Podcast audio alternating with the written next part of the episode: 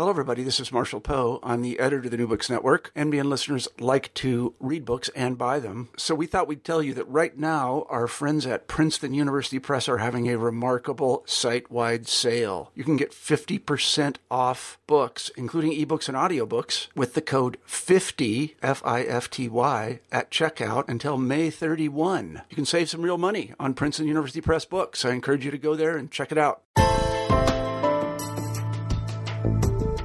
Hi, and welcome to New Books in Genocide Studies, part of the New Books Network of podcasts. My name is Kelly McFall from Newman University, and I'm the host of the show.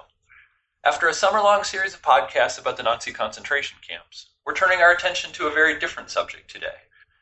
Uh, the subject you might characterize to steal and modify a, a phrase that I think was coined by Catherine Verdery the afterlives of dead bodies.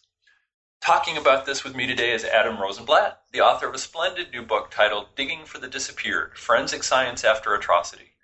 Adam's book is partly an account of the emergence of the field of forensic science as used in the aftermath of mass violence.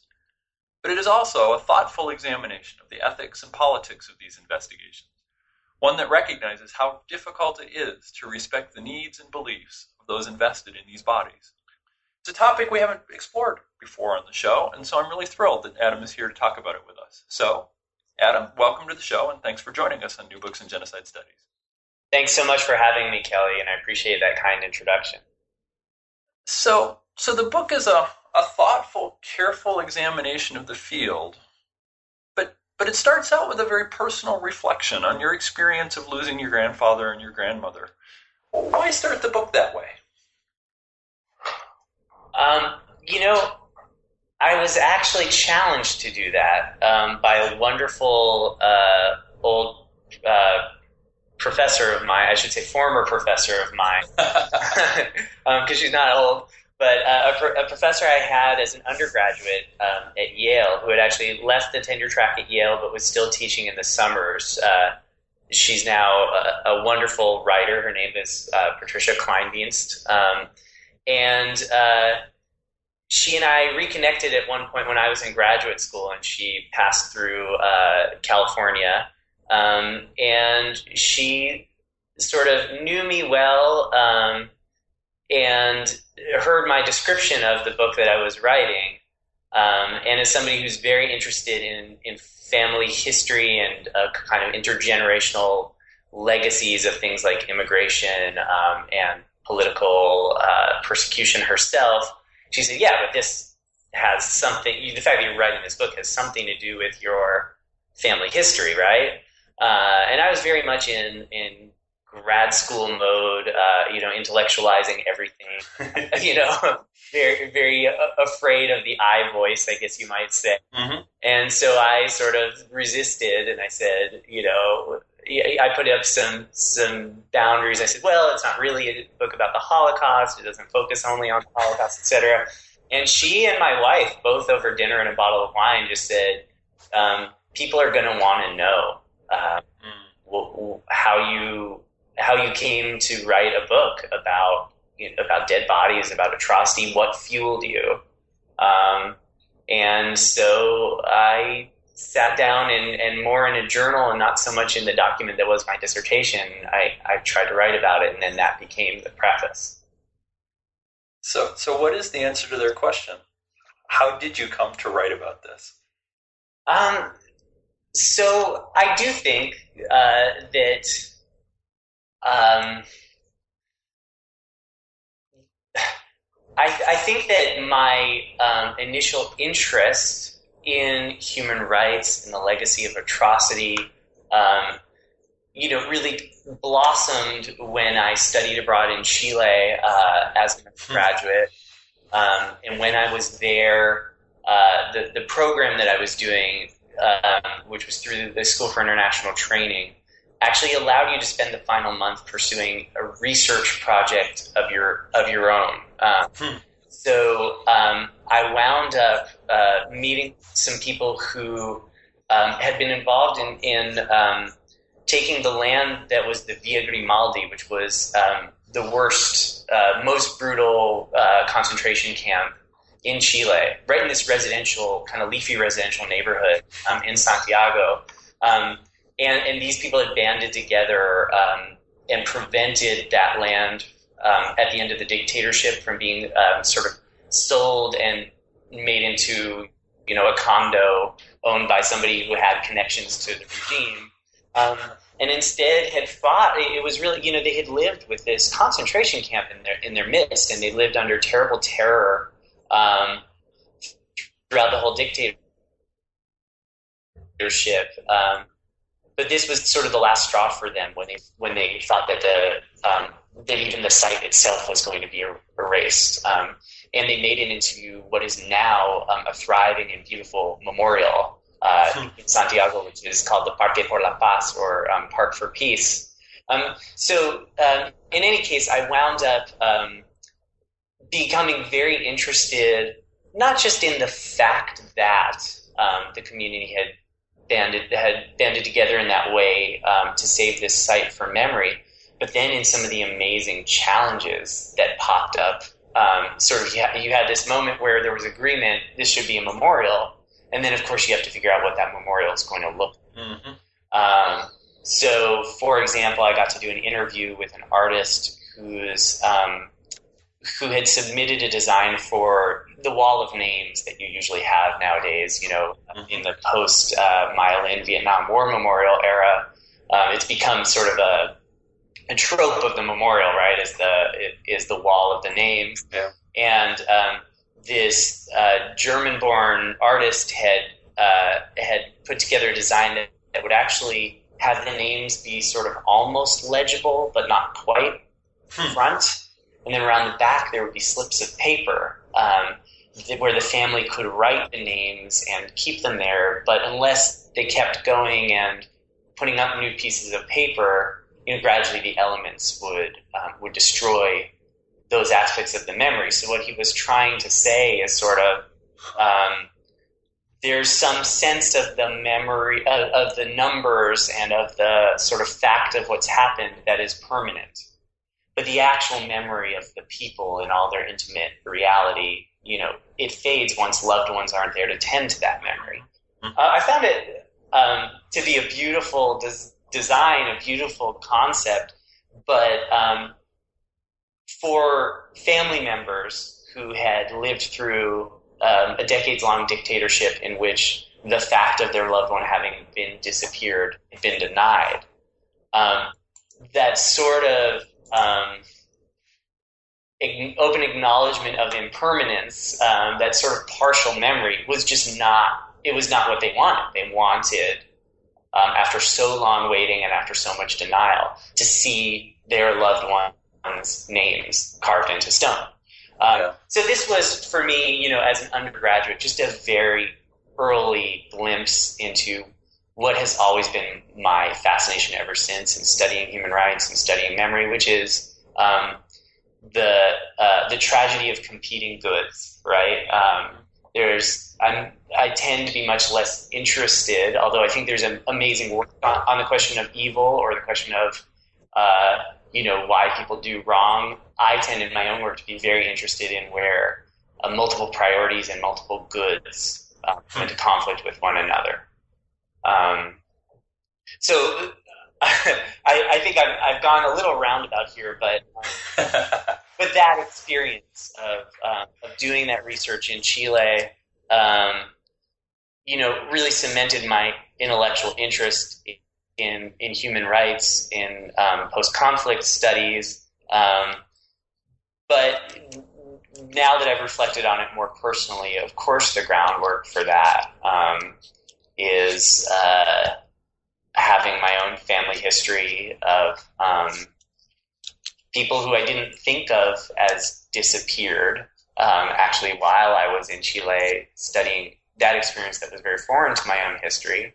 But um, as I say in the preface of the book, once I began to reflect on uh, the fact that in my own family we have we have a generation uh, on my dad's side where um, there are two, I guess there are three people. Um, my dad's father, his stepfather, and my dad's mother, who we were able to bury um, and uh, you know put can go visit the graves, put flowers on them, and then the rest of that entire generation and the generations that went before. Um, I have no idea and will never have any idea where the dead lie. Um, and they're, you know, they're gone. They're in some ways unmournable. They're disappeared. Um, so that connection is absolutely there. So you're not a forensic scientist. How much science did you have to learn to do this book? Um, so I was very fortunate um, to really fall almost accidentally into this job um, at Physicians for Human Rights. Uh, hmm. in between uh, undergraduate, I, I, had many years of, of, working in different nonprofit organizations in between undergrad and, and then wanting to go back to grad school. Um, and it, I always I always tell my students this story um, to rem- just to give them a sense of how nonlinear um, career paths may be when they get a little too stuck on sort of I'm going to do this I'm going to do that. Um, I applied for a completely different job at Physicians for Human Rights, um, which I think I was being optimistic. Uh, I didn't have the background for. They wanted a public health background. I was still relatively fresh out of undergrad. Um, but and here comes my defense of the liberal arts. Uh, you know, they, they, saw something in my you know capacity to um, conduct research, the fact that I'd been abroad, that I'd you know tried to do interesting things with the opportunities in front of me, um, and, and in my interest in writing and things like that. That that um, they thought would be useful, and, and they had needs in their forensic program at the time. Uh, Bill Haglund, who was the head of the International Forensic Program at Physicians for Human Rights, forensic anthropologist, was in Iraq. Um, uh, the uh, invasion had just been a few months before. Um, Iraq was still a very dangerous place, um, and but um, he was beginning to try to look into what was going to happen with the graves, who were going to be the stakeholders, um, what graves had been located, which ones hadn't, um, what were the religious beliefs that were going to play into uh, the dialogue around exhumations, etc. So I basically just got thrown into. I mean, I, I literally I hadn't even watched CSI before. Zero, zero uh, forensic science background. I was not um, a science major of any kind. I was a literature major. Um, so in this sort of I'll, I'll, be forever grateful to Physicians for Human Rights. I got thrown in, thrown in, um, handed a bunch of books, um, and so I did because I did things once I was there, like help edit a curriculum, uh, an online course on uh, forensic anthropology and on and forensic science in the human rights context. I did learn a fair bit about the basics, um, but as I was writing the book, um, you know, even though the focus of it is politics and ethics more than the intricacies of, the science. It's of course extremely important to get the science right, and the science impacts um, the politics and the ethics. So, um, you know, I've done some reading myself and you know trying to piece together um, understandings for myself by following the field. But I'm I'm just lucky that over time I also have built up um, a network of contacts who do practice the, the anthropology and do practice the science. Um, and I've reached out to them when, when I needed help. Let's, let's start talking about the book with some kind of basic questions. And So, what, what's the right name to use for this field we're talking about? Is it forensic science? Forensic anthropology? Is it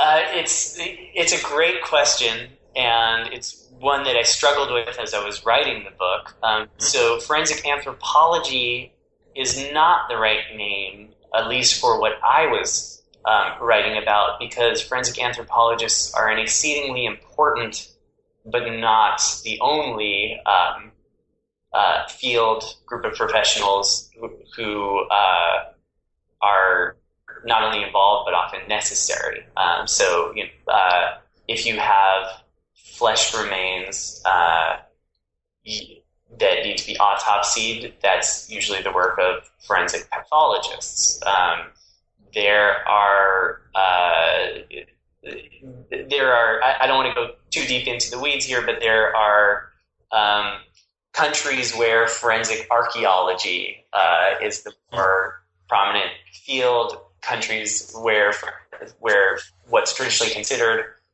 forensic archaeology is actually part of a broader field of forensic anthropology, and places where those two things intersect and places where they're distinct. Um, so I turned to the term forensic investigation, and more specifically, in most cases, I called it international forensic investigation. Mm-hmm. Um, because as a as, as a somebody as a scholar of politics, you know, the driving um, thing that, that kind of distinguished it for me was the fact that this is these are exhumations that have been conducted um, with a tremendous amount of, of international or transnational um, expertise, starting in Argentina with um, the delegation from the American Academy for the Advancement of Sciences, and of course, most famously, the forensic anthropologist Clyde Snow, who trained uh, Argentines to, to do exhumation and then ultimately was involved in um, the creation of teams all over Latin America. But so, you know, so it's transnational, starting with Argentina, and then of course, absolutely, sort of even more so as you move into the '90s, and you have the genocides in uh, Rwanda and the former Yugoslavia, um, and, and, multiple projects since. Um, there's also an argument for calling it human rights forensic science or human rights forensic investigation. Um, even there, you do get into um, uh, areas where that may not be 100% accurate in the sense that the um, the intersection of human rights and humanitarianism, you know, how you distinguish those two things, and uh, um, whether you have what sort of commitments you have to keeping them distinct or showing their relationships you know, makes the terminology a nightmare because the same methods uh, that have been so powerful in, let's say, uh, exhuming and identifying um, uh, victims in Bosnia have been equal, equally powerful and important um, after Hurricane Katrina, the um, East Indian Ocean tsunami, etc. Um, and the field itself is is really um, very much made up of uh, both humanitarian and human rights projects. So you just, you know, it, it, I guess, long story short, um, in the interest of avoiding having to write out humanitarian and human rights applications of forensic science every time I spoke about the field, um, I mostly spoke of forensic investigation or international forensic investigation. So you mentioned some of the transnational institutions and people. Um, what what kind of training do you get for this? What who who does this? Do you make a career out of it, or do you do it on sabbatical, or how does this all work? I think that things are changing all the time in the field. Um, there are, from what I understand, um, far fewer full time positions um, for somebody with an expertise in forensic anthropology uh, or forensic pathology, uh, forensic archaeology. Th- there aren't um, there aren't a terribly large number of uh, funded full time positions for somebody to dedicate all their time to human rights. Uh, so the model still is and certainly has been um, that many of these organizations have a very small permanent staff um, that uh, you know uh, has the expertise, um, chooses the missions, uh, interacts with a board of directors, executive director, etc. Um, and then there are people who are brought in to work on particular projects because of their expertise and availability, etc. Um, so, for example, at physicians, well, for physicians for human rights, is very experienced at maintaining networks of uh, professionals to to to help with all the different areas where they work. They've long had um, a uh, a network of physicians who um, uh, will help them uh, investigate asylum cases. You know, work with work with people who are applying for asylum uh, to document their uh, their injuries, their trauma, et cetera, to evaluate them. Um, so, so forensic scientists would be are, are another sort of uh, forensic scientists who can specifically help with exhumation, um, autopsy, identification, et cetera, would be another network they tap into. Um, in the case of, of Rwanda and the former Yugoslavia in the 90s, um, there were people who came in on quote unquote vacation um, from you know day day to day jobs um, in, in, morgues or in police departments, um, and that wound up with its own politics in terms of the um, going from the police context to the international human rights context and um, I think some conflicts about identity when you when you look at um, for example, the the people who make up the Argentine forensic anthropology team, um, who were sort of to oversimplify or sort of were sort of human rights people first, um, who then came into an- forensic anthropology because of their commitment to working on these issues, because they've been impacted directly or had witnessed what was going on in their own country, um, and because they certain felt a certain closeness to family members um, and and uh, to the grief and, and the needs there. Um, so so you get folks like that, and then you get folks whose primary identity, and I write about this a little bit in the book, um, is as the scientist or the expert who brings a toolkit of skills that they can happen to apply um, to human rights. Um, which isn't to say that those professionals haven't also done um, wonderful things. Uh, but when you're on the ground and you're navigating things like um, how closely should we, how much should we voice, or how closely should we identify with um, the families of the missing, uh, you get very different philosophies between the person who's sort of an activist who has learned to use scientific tools versus the scientist who is applying his or her tools to an activist slash human rights Well, let's start to think about some of those political complexities. Um, and, and let's start with Argentina. And, and I think you suggest in the book that this field really kind of emerged in Argentina in the course of an aftermath and, and in the aftermath of the Dirty War.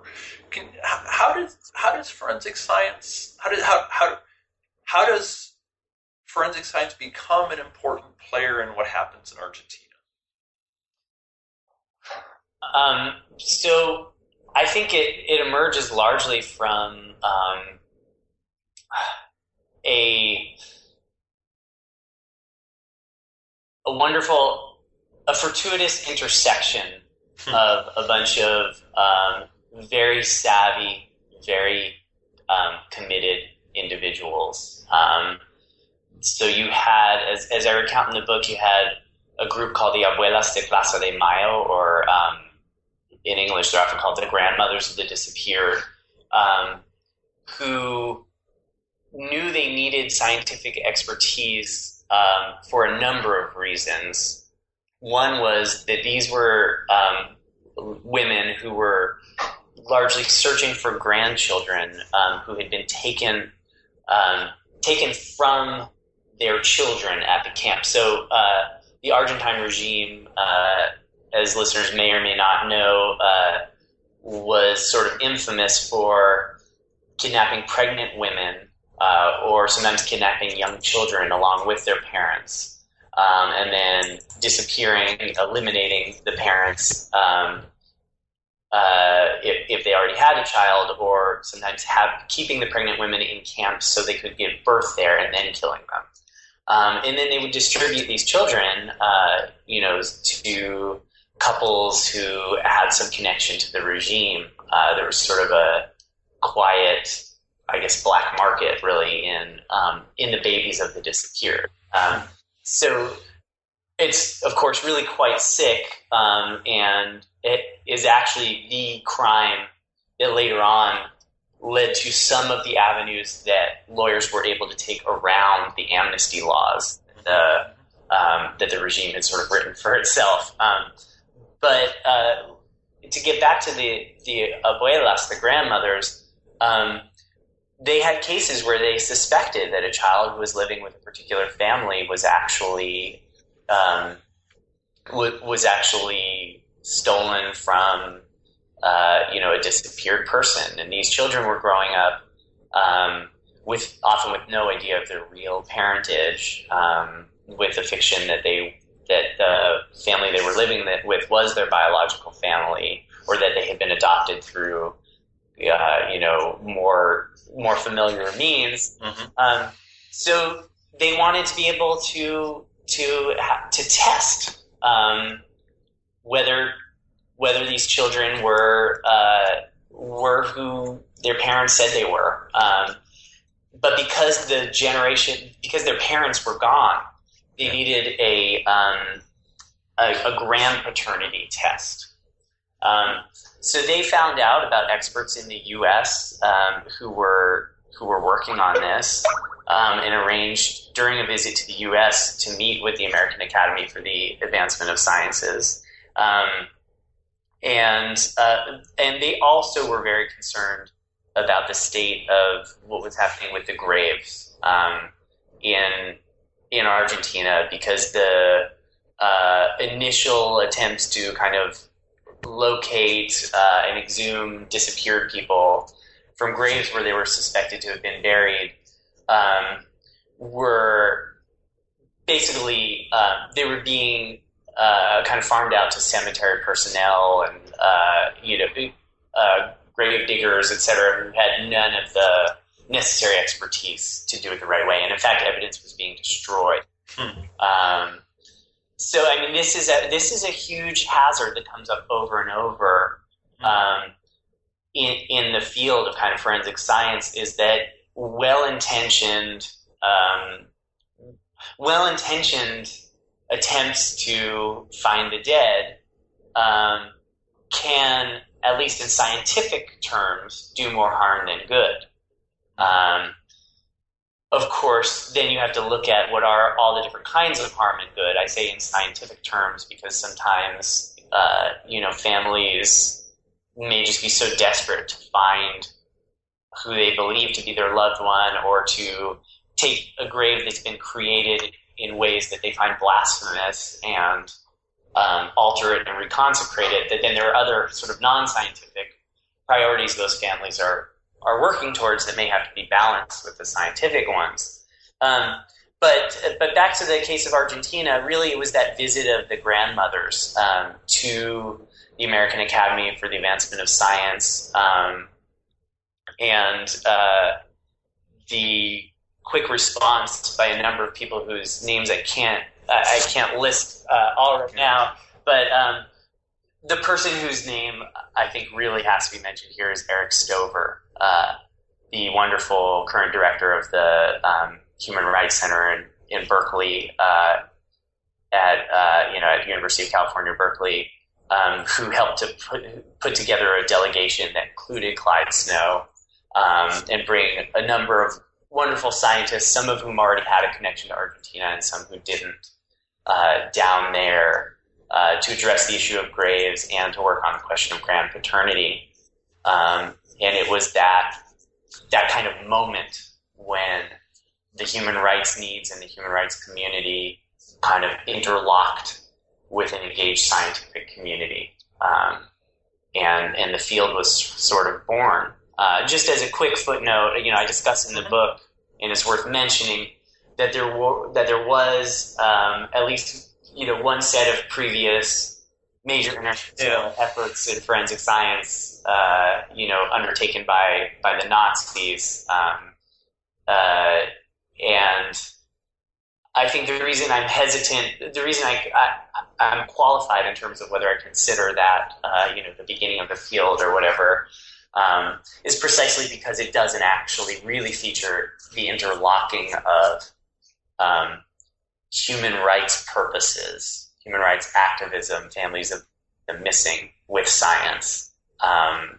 it's a it was an invis- investigation that had um, had outputs that mattered in terms of how we understand his, the history of conflict, but there was there was no seat at the table for anyone who really cared about human rights in and of themselves.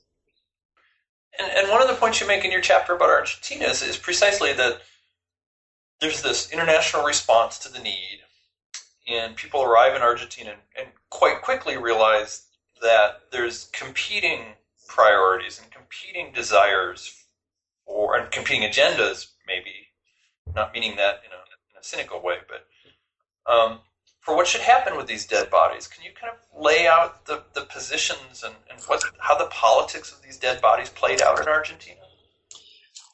Um, sure. So I, I, can give a sketch, um, and uh, it's it's of course too complicated to, to right. more than a sketch. In part because um, uh, there's there's wonderful work by scholars such as uh, the anthropologist Tony Robben that points out that um, basically the dead bodies in Argentina have always been complicated. Um, hmm. And so, uh, politically complicated. Um, and so, I'm always cautious about um, marking off a particular time period as sort of, oh, there was a conflict, and then, uh, you know, and then there were political agendas attached to dead bodies and um, making that a discrete thing. When I, I guess what I mean to say is that every context and every culture also has its day to day, usually very complex relationship um, uh, with the dead. Uh, and I'll just say as a side note there, I'm in the middle of reading uh, Drew Gilpin Faust's This yeah. Suffering, you know, with a group of students. And, um, and, and that's a wonderful book to uh, to read if you want to reach back to the Civil War and see how many of our own complicated relationships with the dead and even some of the ways we deal with our uh, urban spaces and things like that, you know, reach back to a terrible conflict in our history. Um, but back to Argentina, I think um, there's this moment that I write about uh, where the Argentine team, they actually aren't at that point yet officially the Argentine team uh, of uh, the um, the, they aren't yet the official forensic anthropology team that they will become, you know, as an independent organization. Um, but they're um, they're at the cemetery and they've come to um, exhume uh, a couple graves where they have some idea of of who's in there, but they don't know exactly who's buried where. Um, and they are accompanied as as usual, um, or or as they were now accustomed to by uh, some glaring police officers who are there, you know, just to make sure they know uh, that the local authorities aren't so into this project, and that you know if the tables should turn again, people know what their faces look like, right? Um, and, and, they may be on the next list of the disappeared if this if this whole democracy thing doesn't, mm-hmm. doesn't last. Um, so it's already a tense atmosphere. Um, and then to the shock of the, you know, these young student anthropologists um, and human rights activists who are there, um, some representatives of the um, the Madres de Plaza de Mayo, so the, not the grandmothers of the disappeared who I mentioned before, but the mothers of the disappeared, um, the famous activist group uh, that you know marched around uh, the main public square in Buenos Aires with pictures of their loved ones, and that really brought um, disappearance in Argentina to international attention. They um, start screaming at these students and um, you know throwing stones and saying you know get out of here.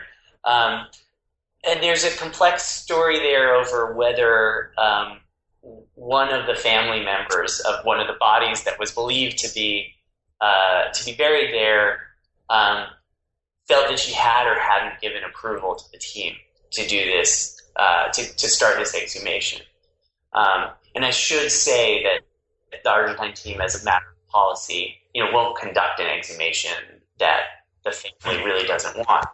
but I think it hadn't really occurred to anybody um, that the people who are most sort of the object of um, the the form of repair that they're trying to, to do, the people who are most supposed to benefit from um, this effort to exhume the graves and identify the bodies, would just object, but of, of screaming uh, stones.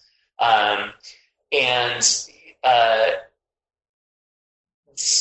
basically, uh, the Madres had arrived at um, an analysis of the political situation in the country in which they felt that exhumations were um, an attempt to uh, to kind of declare all the disappeared dead. Uh, you know, brush off your hand, brush off your hands, and move on. Um, they were an attempt by the new, you know, the new democratic government to, uh, you know, ease tensions with the still very powerful military, um, and you know, consolidate their fragile hold on governments by not dealing um, with with Um, and they had a lot of reason, based on the experiences they'd had previously, uh, to to feel that way. Um, so there had been under the junta, under the you know the the right wing military regime, there had been an attempt to just issue a sort of a legal order that uh, you know a legal declaration that all the disappeared people were dead. Uh, case closed. Mm. Um, so so there's a history there that helped make that um, that sense of a false closure being imposed on them um, uh, understandable and very vivid. Um, so there, the decision of many of the mothers uh, in this group was um, we're going to refuse uh, not just I should say not just exhumation, but exhumation, memorials, and reparations. Hmm. Um, they saw those as the three tech, kind of techniques of imposed closure. Um, uh, now, there were other um, mothers in, and activists in the group who, who deeply disagreed, and the grandmothers, of course, disagreed, disagreed too. So exhumation ultimately became, I don't want to say the cause of the organization splitting apart, because that um, that oversimplifies sort of other tensions that were already there under the surface. Tensions around class, around political positioning. Um, so, you know, to, to oversimplify somewhat, there was sort of a hard left within the group and then a, uh, a human rights focused, but not uh, as um, not as sort of politically um, doctrinaire group uh, within this community. But exhumations became the, the, the, decision over whether or not to oppose exhumations became a, kind of a crack that helped tear these two sides apart um, and ultimately divide the organization into two separate uh, organizations. Um, and I go, I, you know, I spend a whole chapter actually trying to analyze. Um, I, I hope both generously and with some critical distance, this fundamental claim that the exhumations were going to be a form of false closure. Um, because I think that A, it's an extremely important claim to understand. It was nuanced. Um, uh, as I said, it had a sort of historical precedent to fuel it.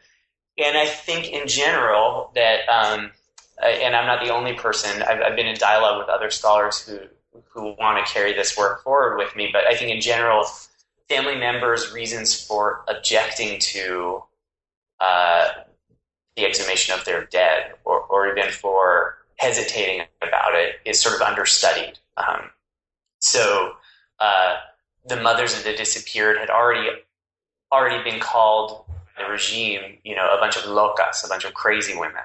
Um, for going around and crying and walking in circles uh, in the Plaza de Mayo. And, you know, sadly, some of the initial um, uh, some of the initial response on the part of the scientific community and also the mainstream political community in Argentina when they began to oppose exhumations there was similarly without really thinking about their claims or about what counter arguments might be offered to just say, oh, they were crazy, they're still crazy, or, you know, they were radical fringe. Um, so I think that um, their, their, their objections to exhumation really deserved a fair cataloging and analysis. I also, so once I really started delving into it, um, I thought that there were um, distinctions that they had made poorly. I thought that the logic in places didn't hold up. Um, and I found that the body of scholarship since then um, often there was a certain enchantment, um, a certain postmodern humanities enchantment with what the what the Madres de Plaza de Mayo had done in refusing exhumation. And there was all this stuff about the holes of memory, the gaps that they had kept open, and how they had rendered the desaparecidos a liminal category. Um, and every time I looked at this, there would be some some line to the effect of they had chosen, you know, um, to keep memory alive even if unresolved instead of hmm. forgetting, or they had chosen you know, to, to preserve the past as a radical break rather than reform and forgiveness. Um, now, something happens whenever there's a rather than in that sentence, because there's an actual group of people on the other side of that rather than who wanted the fam- who wanted their dead ones exhumed. Um, and I felt like other scholars were, um, granted in a subtle way, but not an unimportant one, we're saying basically that these other mothers and these other um, grandmothers and family members who wanted to bury their dead, who wanted to know exactly whether the body was the right one, um, you know, who wanted a tomb or a memorial, um, were agents of conciliation, uh, agents of forgetting. In some cases, people even use the term redisappearance. Hmm. Um, and I thought that was wrong. Um, I thought it was a, a, a, misunderstanding of the radical potential and of the um, the way the radical potential of exhumation and the ways in which it um, had kept the disappearance alive in the memory of the country and had kept a dialogue going about um, amnesty, memory, accountability.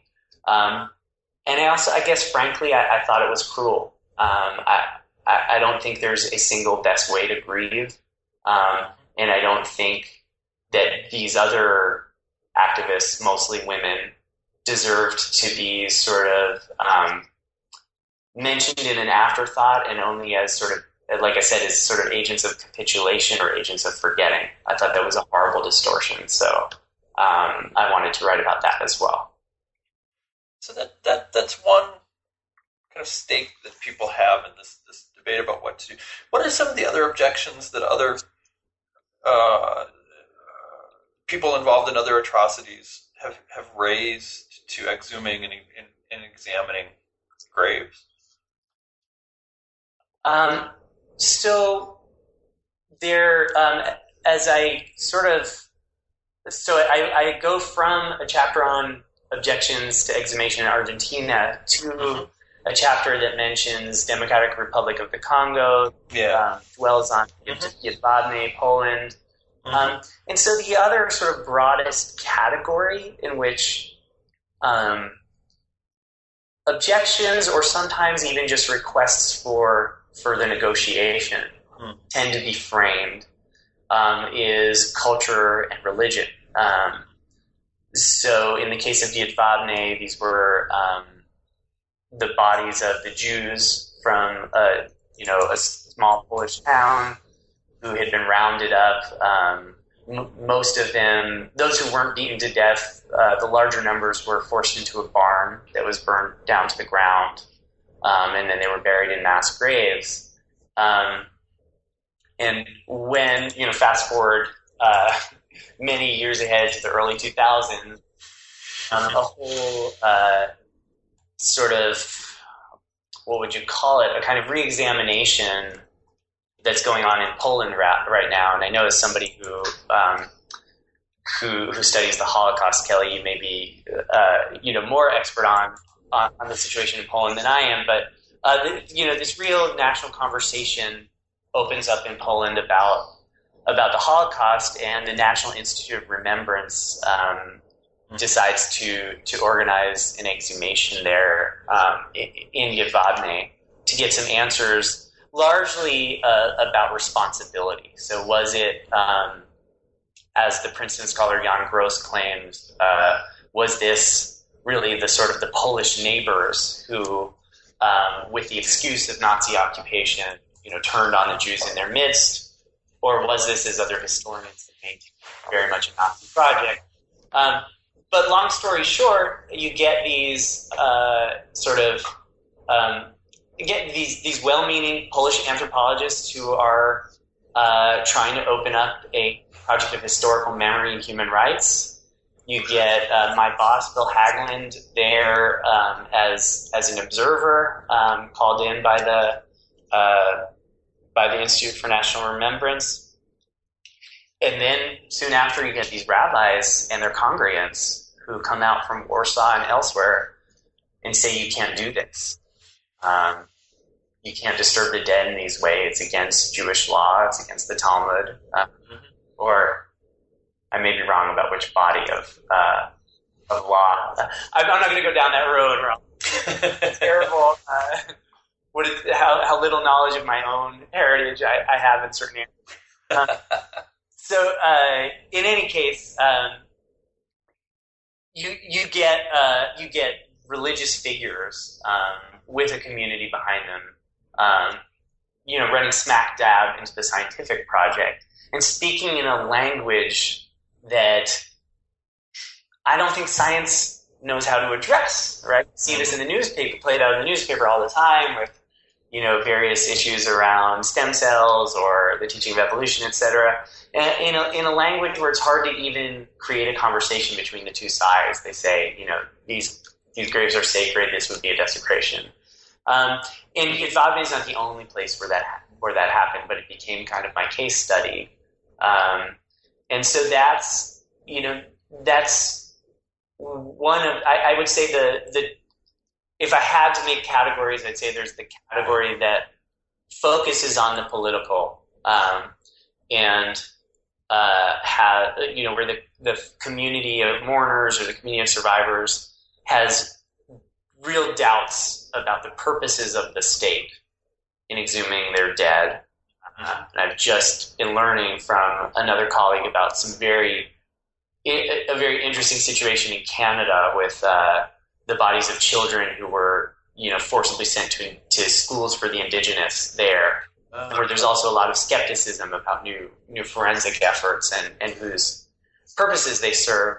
Um, so, so you know, either skepticism about the state or even about the international community. In the former Yugoslavia, there was a lot of skepticism about, you know, what what were the purposes that the international community had? Were they just trying to go in, grab a few representative, you know, exhume a few representative graves for trials and get out? Um, uh, to make a big legal show uh, and, and not have to engage with other responsibilities. Um, and then you get the, the claims that are not, uh, the objections that are not framed in such political terms that are framed in the terms of the sacred, of religion, of culture. Um, and I don't think um, I came up with sort of answers or you know, forensic teams should do this, forensic teams should do that. Um, but I will say that as I've gone back and reflected on that issue and on those chapters, I think to the extent I was able to make a contribution, it was um, to show that embedded often with, within what looks like political claims is some sense of the sacred. Um, uh, so the debate between the two groups of, of um, the mothers that disappeared was very much about sort of um, what was the best stance to take with regards to the transitional government, etc. But there was also something about how do we identify our dead as a category, mm. um, and what is sacred here. And so, to the refused exhumation and who have this radical stance of you know let them appear alive. And until you until somebody tells us every single crime that occurred and can bring us back are you know are disappeared alive which in many cases they knew to be impossible. Um, so even there you have a certain element of sacredness right? Like the the, the u- using something that can't really happen um, as a as a way of forcing the state to engage with something that it can't that it can't really answer, right? Um, but also, really, they were invested in um, identifying all those who had disappeared as a sacred category of martyrs who had who had died for a common political project of transformation. Um, and and really, the way to remember them was to treat their project as sacred, um, to anoint a new group of young activists, uh, their successors, um, and to plow ahead with this sort of um, this legacy of, of the fallen um, fueling you. And then, of course, on the other side, there were um, there was still some attachment to the body itself of the dead as as the sacred thing that you care for. Um, so, so back to my little my little schema, which may now be getting lost.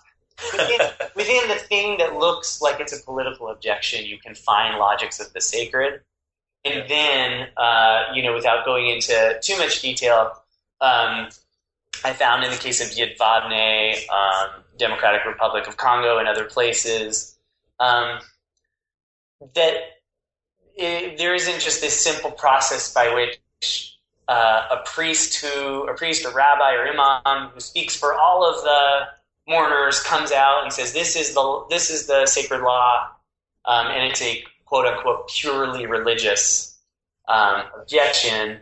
In fact, there were a lot of background conditions. The rab- rabbis in Jedwabne were coming into Jedwabne from Warsaw, from Israel, from London, um, and may have had their own concerns regarding um, new inroads that were being made um, between the Jewish community uh, and sort of mainstream Christian society in Poland, you know, projects of reconciliation. Um, and they, they're also, it wasn't as, figuring out who they represented, um, you know, whether they could speak for all Jews, for the entire Jewish di- diaspora, or whether they spoke for a particular group of, um, you know, Polish kind of reborn Jews who had a, um, a particular take on religion and a particular set of purposes. You know, all that became quite complex the more I looked into it. Um, so the sacred claims turned out to have a lot of politics in them. Hmm.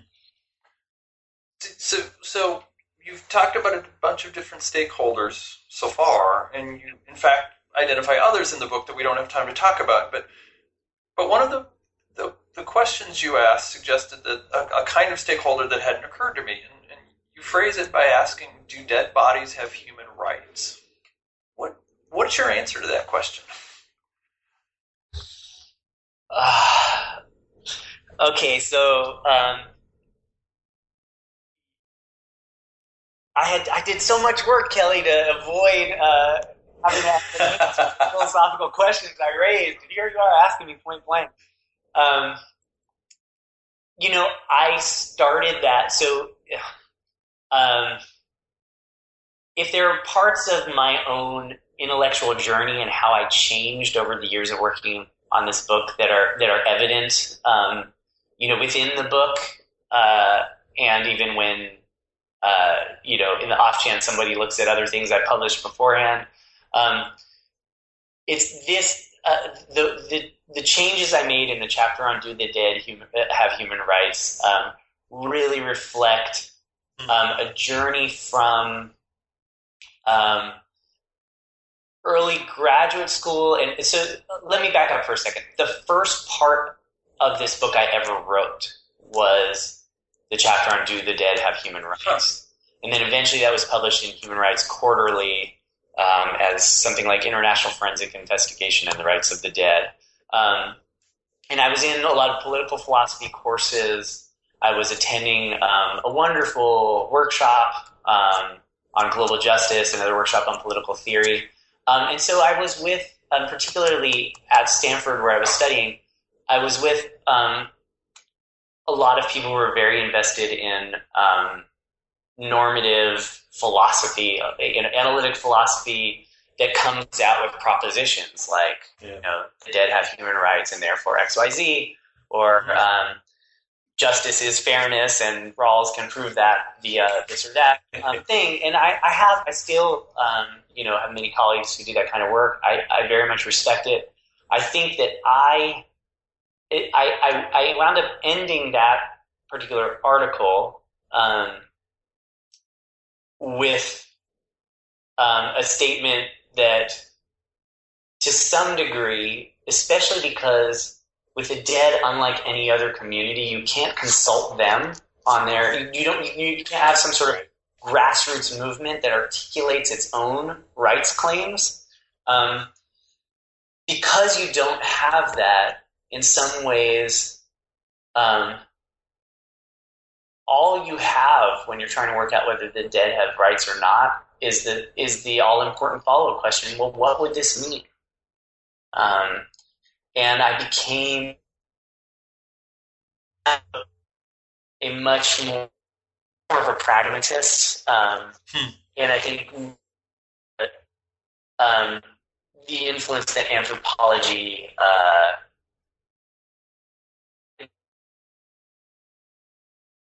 over me that um, normative philosophy kind of ebbed a little bit. So, you know, the the version of the chapter that addresses this question in the book is much different than the article originally published um, hmm. because it jettisons a lot of the sort of um, well, would the rights be based on dignity? Well, what is dignity anyway? Uh, how do we come up with a coherent account of dignity? I sort of really just kept it to let's say the dead have human rights.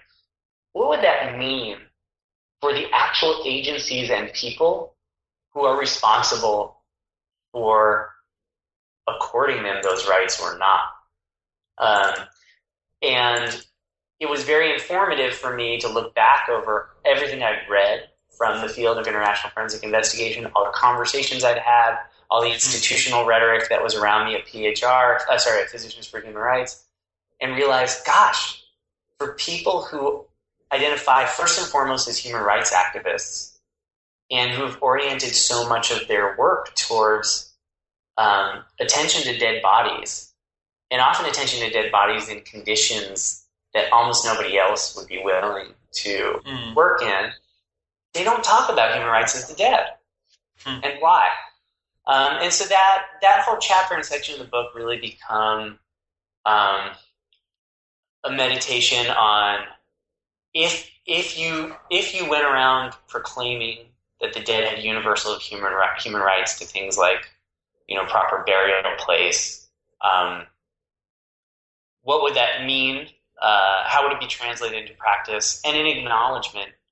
Um, I guess maybe you could say it took me a lot longer to get here than Clyde Snow, um, mm-hmm. but an acknowledgement that um, it goes down a road to a place that's um, where all you could all you would be able to perceive really is the, is failure, and where there would be very few ways to talk about what forensic investigation successfully does, because there are bodies that are lost forever, because there are conditions in which not every grave can be located, because there's no way to um, there's no way to work out unfortunately or you know maybe sometimes yeah i guess unfortunately there's no way outside of the realities of geopolitics and the realities of resource constraints to work out where there are going to be exhumations how far back in time they'll go or what countries they'll go to it just did, it seemed like a it seems like it's a way of speaking that doesn't help you work out the practice that it would be applied mm. to and that's why of course i eventually turned to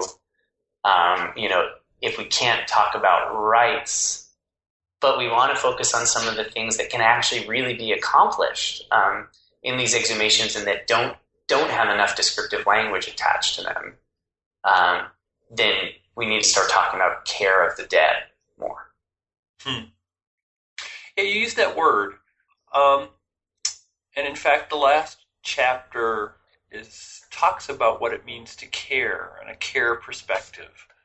Um, and and I want to point out to, to the listeners this this chap all of the, the book, but this chapter in particular is kind of thoughtful and subtle, and you really need to go read it yourself.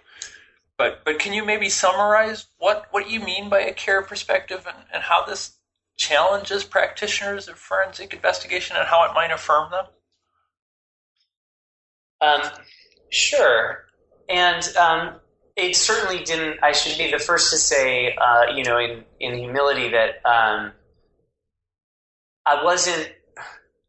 The sense that there are things that matter to family members, um, or maybe even can be seen to matter to the dead, but that aren't captured in the official.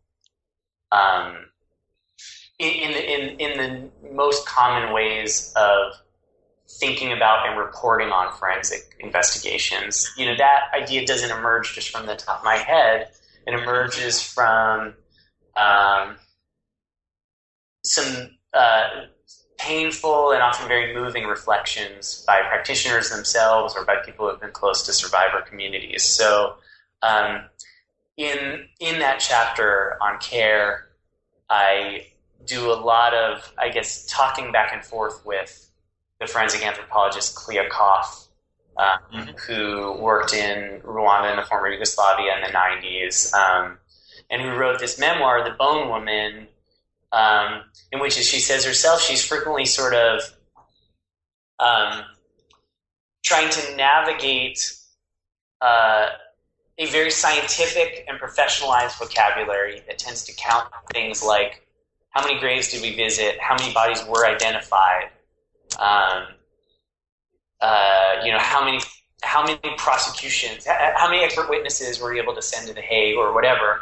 Um, uh, all of which, by the way, you know, the fact that I argue for focusing on other aspects of these projects as well does not mean, I mean, all of which are hugely important mm-hmm. Um, mm-hmm. outcomes of forensic investigation. Um, but, you know, she, she and some others have tried to parcel out things like, well, what about the family um, who actually can't, uh, once the remains, once they find that the remains are skeletalized, um, they they feel almost repulsed by them, or there's um, the distance between those bones and the person they knew um, doesn't seem to activate the kinds of grieving, um, closure, et cetera, that, that, you know, might be sought. Uh, but then, you know, they're handed the shirt that was found in the grave that the person was wearing, or they find um, the keys or the, you know, the, the necklace, um, and that object speaks to them in a way that the bones can't. Mm-hmm. So that's one of a number of places where um, the emphasis of, uh, on information accountability and identification, which is how one article, you know, from the field sort of frames the three outcomes of uh, of forensic investigation, where there's something else there, right? That's not exactly a piece of information that doesn't directly lead to trials or accountability. Um, and I guess it's acknowledgement, but not in the traditional ways. Uh, that forensic investigations have been framed as acknowledgement, which is usually about the historical record and saying this happened here and here were the victims. Um, so that's the, the care chapter is just a um, it's the best I could do at taking the question. I think I think Michael Barnett, the international relations scholar, has said it best. The, taking the question of what falls outside the model. So every field uh, you know, whether it's uh, higher ed, which you and I work in every day, um, or you know, or forensic investigation, you know, develop some model of what its outcomes are and how they should be measured, um, and the care chapter for me is what's falling outside the model. It's the most I can say about. It. So we're nearing the end of our time. Um, but a couple quick questions to kind of conclude, and, and one is, um, is there there seems to be a renewed or maybe a new emphasis on on this field on on forensic investigation. That In fact, looking around any Amazon and new book that should be published this month, the for, called or, or invokes the term the forensic turn. Is there some kind of forensic turn? Do you see this subject suddenly becoming more visible or more important somehow? Hmm. I'm thinking because um, I I think there are very dynamic and important changes in the field. Um, you know, I think inarguably it has gone from when you look at Argentina, uh, it was a completely independently organized, transnationally networked shoestring effort mm. um, uh, that had to be kind of invented itself. And it's it's amazing how quickly, uh, you know, in turn when you look at the um, history of sort of types of human rights activism and things like that, it's amazing how quickly um, forensic investigation of and, and uh, the use of science and the search for the missing has become an institutionalized part of the um, of the response to atrocity and also humanitarian response. And I also think, um, and there are other scholars who focus on this more than I do, but the um, the application of DNA technology uh, has been tremendously transformative in the field um, in many ways that are you know incredibly powerful and laudable, and in other ways that people worry worry about. Um, whether it has to do with how you communicate such a highly technical um, process to family members who um, you know may be in very precarious family members who, who may not have access to the kinds of um, expertise or scientific knowledge that's being communicated to them. Um, you know how that's changing. What what what used to often be thought of or hoped for as a scene of sort of collaboration around a gravesite or a body, to a highly technicalized process in which the um, the distance between expert and mourner can be much greater. Um, and for anybody interested in this particular issue, um, Sarah Wagner's book "To Know Where He Lies" about the identification of the dead um, in Bosnia is, is a beautiful one. Um, but so I, I, think that I, I think that um, you can absolutely say it's become a more institutionalized field. I think it's a field, and that of course brings with it um, really complicated politics and resource questions. Um, uh, questions about the entrance of for-profit DNA labs into the mm. into the world of forensic investigation, and I think that you can say that it changes technologically. I'm not. Um, I guess I'm just not a macro enough cultural analyst or theorist um, that I tend to think of the anything turn. Um, you know, yeah, a lot of people are watching CSI. Yes, this is incredibly for, mm-hmm. incredibly important uh, area of human rights work. Um, I I guess I personally don't feel the need to talk about a broad scale forensic turn of, of postmodernity or whatever in order to argue for the importance of what I'm studying and writing about. Um, mm-hmm. So I'm going to take a pass on that. no, that's fine. Although I'm I'm struck, and you referenced CSI, and I wonder. I mean, CSI, the varieties of CSI. There's Bones. There's seems this does seem to all of a sudden have become something of a wave in popular culture. Does that raise does that make it problematic for people in the field who recognize that the challenges, both scientific and ethical, of actual field work, I, I assume, um, are much more significant than than they're represented in, in TV, and yet the audience for their work, or at least one audience for their work, is kind of raised on watching TV.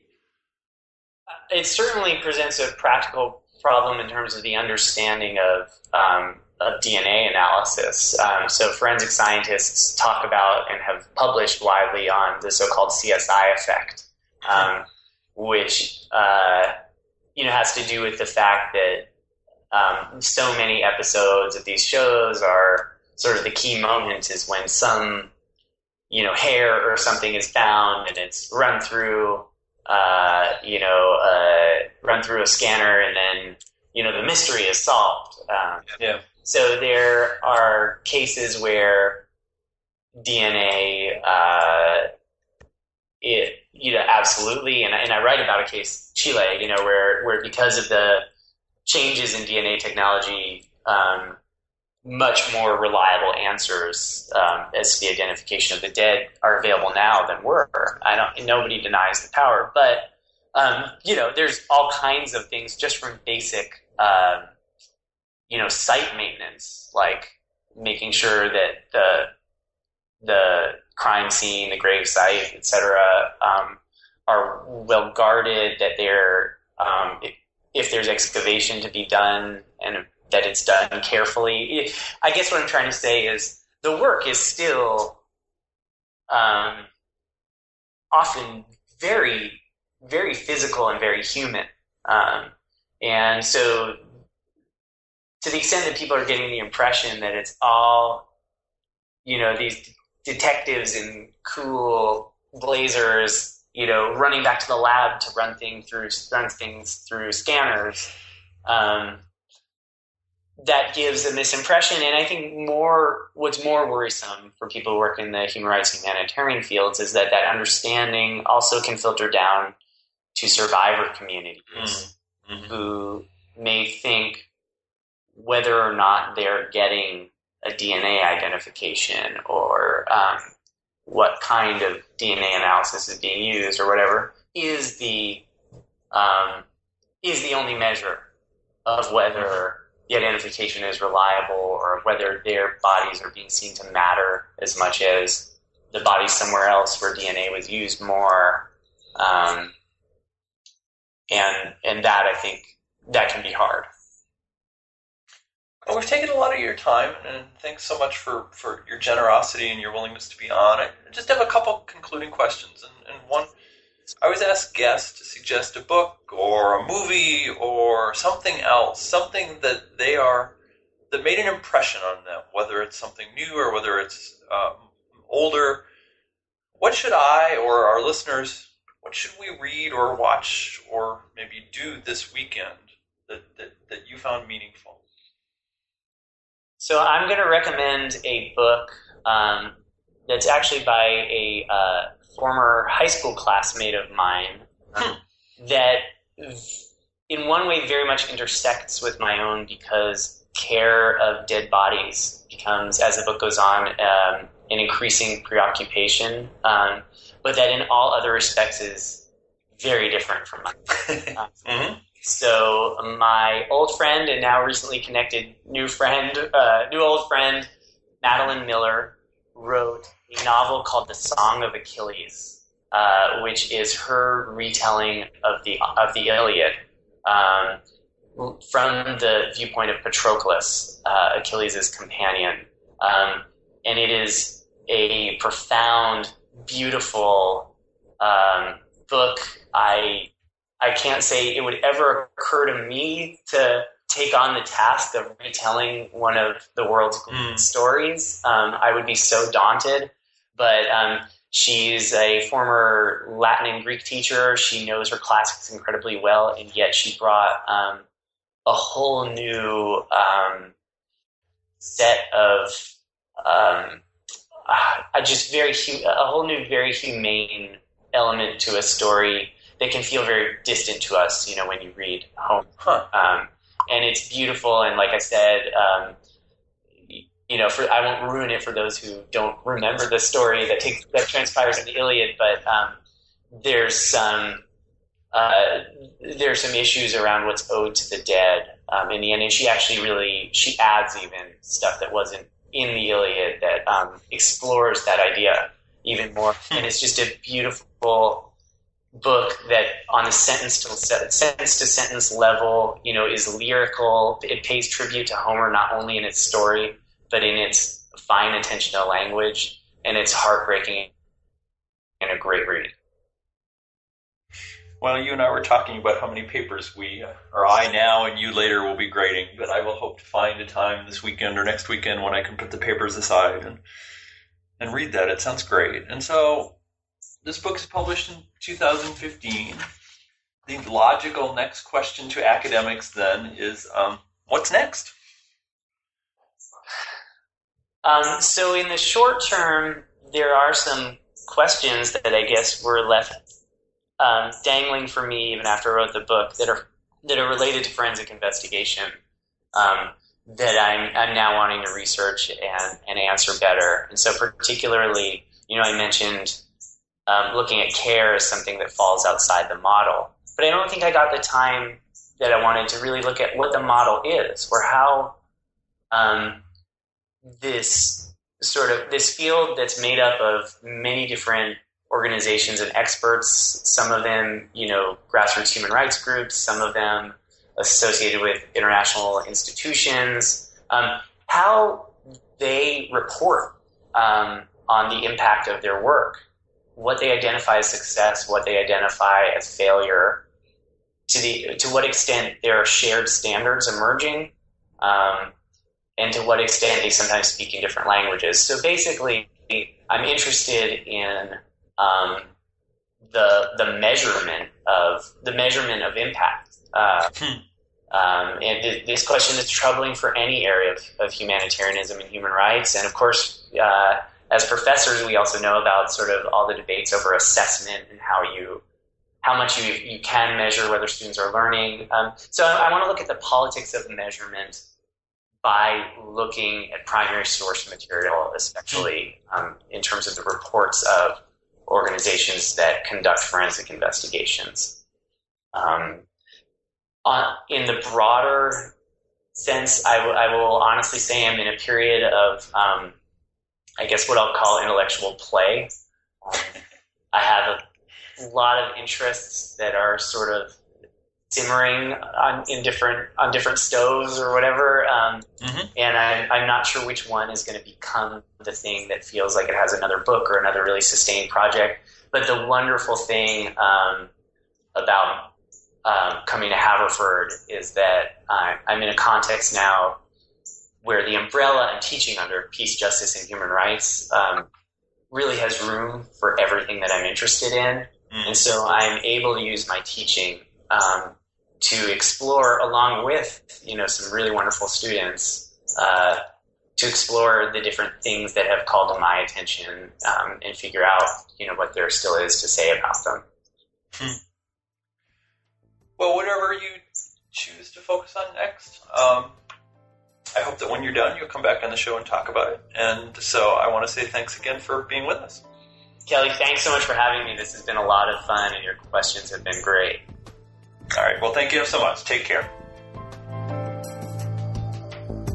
You've been listening to an interview with Adam Rosenblatt about his new book, Digging for the Disappeared Forensic Science After Atrocity. If you enjoyed this interview, you can listen to previous podcasts through iTunes or from the webpage for New Books in Genocide Studies, part of the New Books Network of podcasts.